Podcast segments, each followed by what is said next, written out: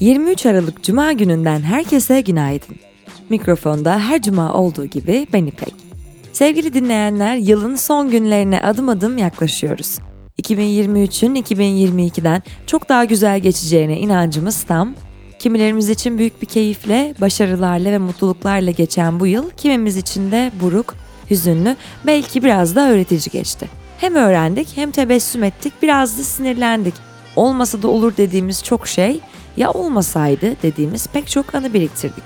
Sanıyorum bu yılı bir cümleyle böyle özetlerdim diyor sevgili İlkim. Peki siz 2022'yi bir cümleyle nasıl anlatırsınız? Cevaplarınızı hello at adresine iletmenizi merakla bekliyoruz. Bugünün bülteni Metro Türkiye ile birlikte ulaşıyor. Birlikte sofraları paylaşmanın, sofralarınızda ortak olmanın değerini bilen Metro Türkiye, herkesi yılbaşında yeniden umut dolu sofralarda buluşmaya davet ediyor. Metro Türkiye yılbaşı kataloğu ile ilgili ayrıntılar bültende.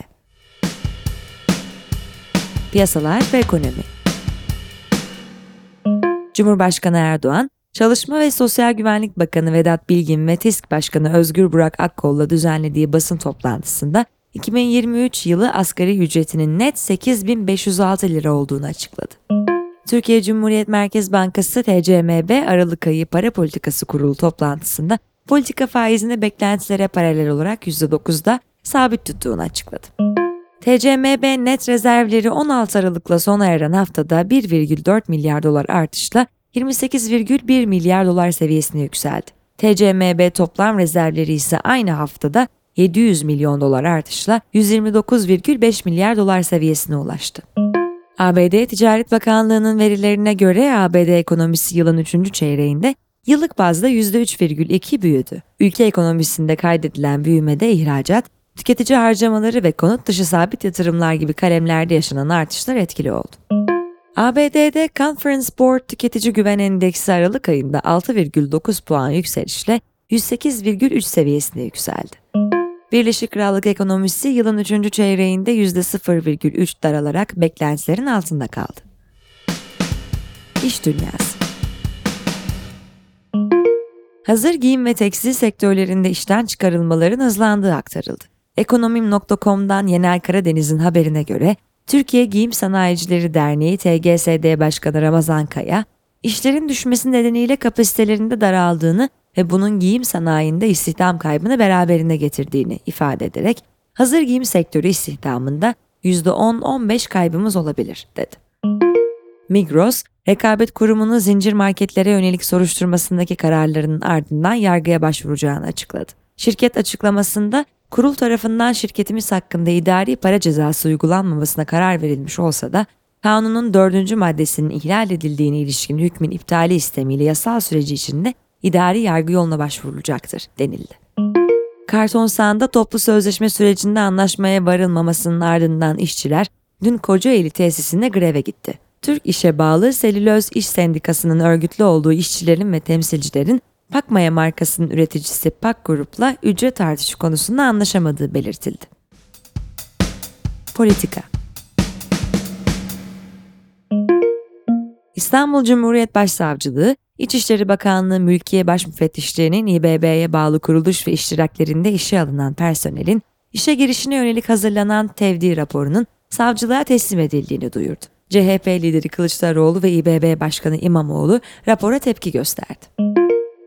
Avrupa Parlamentosu Türkiye Daimi Raportörü Nacho Sanchez Amor, Türkiye ziyaretinin ardından yayımladığı jeopolitik demokrasi eksikliği için bir mazeret olamaz başlıklı açıklamada bugün mevcut Türk hükümet tarafından sunulan model ise bunun aksine otoriter yönetim, denge ve denetleme mekanizmasının olmamasıyla tanımlanmaktadır, dedi.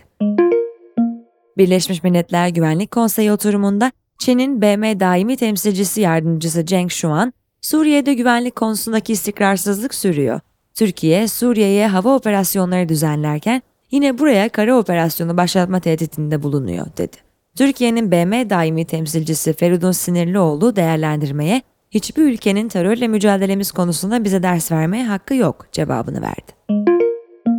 Dışişleri Bakanı Mevlüt Çavuşoğlu, İsveç'ten mevkidaşı Tobias Billström ile görüştü. Görüşmenin ardından düzenlenen ortak basın toplantısında Çavuşoğlu, terör iltisaklı suçluların iadesi ve terör varlıklarının dondurulması konusunda somut bir gelişme yok. Bu hafta FETÖ mensubunun iadesi talebi reddedildi ki bu çok olumsuz bir gelişme. FETÖ mensupları için İsveç bir cazibe merkezi olmaya devam ediyor açıklamasında bulundu.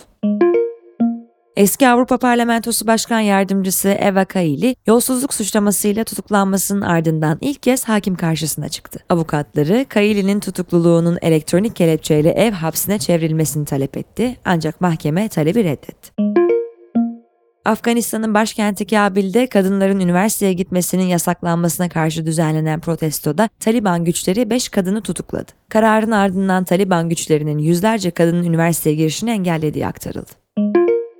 İsrail'de 1 Kasım'daki seçimlerin ardından hükümeti kurmakla görevlendirilen Likud Partisi lideri Benjamin Netanyahu, Cumhurbaşkanı Isaac Herzog'a kabinesinin hazır olduğunu iletti. Netanyahu'nun kabinesi için meclisteki güven oyu oturumu 2 Ocak'ta yapılacak. Teknoloji ve Startup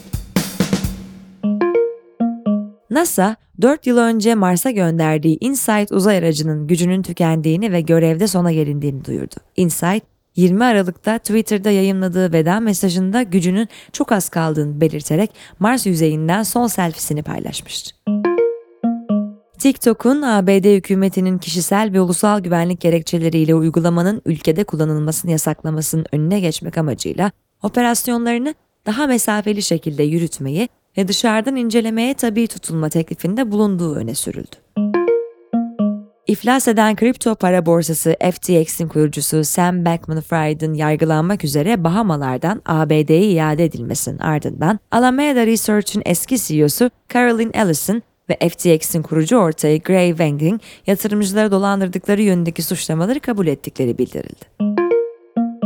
ABD'nin uygulamaya başladığı katı ihracat kısıtlamalarının ardından Çin merkezli firmaların bilgisayar çipi üretmek için Kasım'da 2,3 milyar dolarlık makine ithal ettiği ve bu rakamın %40'tan fazla düşüşle Mayıs 2020'den bu yana en düşük seviyede olduğu bildirildi. Spor 2024 Fransa bisiklet turu tarihinde ilk kez Floransa şehrinden start alacak. 1903'ten bu yana koşulan yarışın startı Floransa'dan başlayıp ikinci ve üçüncü etaplarda İtalya'da düzenlenecek. Euroleague 15. haftasında Fenerbahçe Beko, Partizan'a 72-73 mağlup oldu. Üst üste 3. yenilgisini yaşayan Fenerbahçe Beko toplamda 5. kez kaybetti.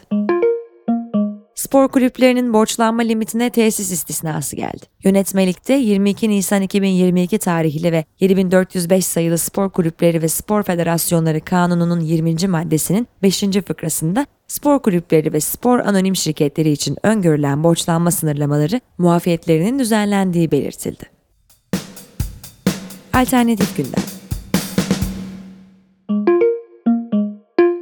78 yaşındaki Fransa vatandaşı seri katil Charles Sobray'ın sağlık sorunları nedeniyle 20 yıla yakın kaldığı Nepal'deki cezaevinden tahliyesine karar verildi. Netflix'te yayınlanan The Serpent dizisinin konu aldığı Sobray'ın Türkiye dahil 7 ülkede en az 20 cinayet işlediği düşünülüyor.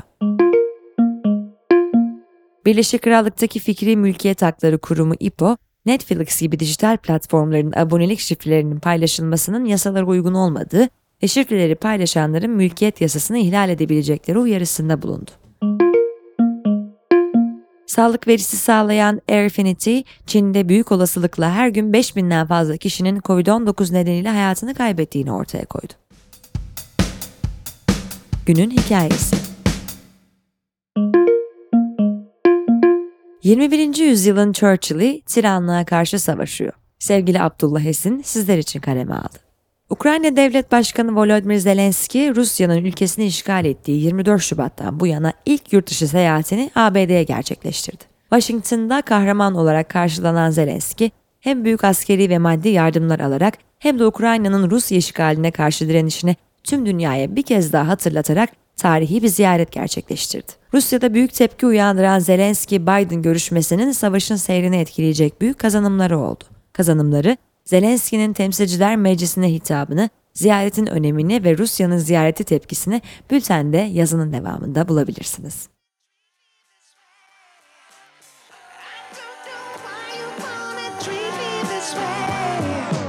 Evet sevgili dinleyenler bugünün bülteni Metro Türkiye ile birlikte ulaştı. Mikrofonda ben İpek. Sizlere şimdiden harika bir hafta sonu diliyorum. Yılın son hafta sonunda şehirdeki birbirinden renkli yeni yıl Christmas etkinliklerine göz atmayı unutmayın. Tekrar görüşünceye dek hoşçakalın.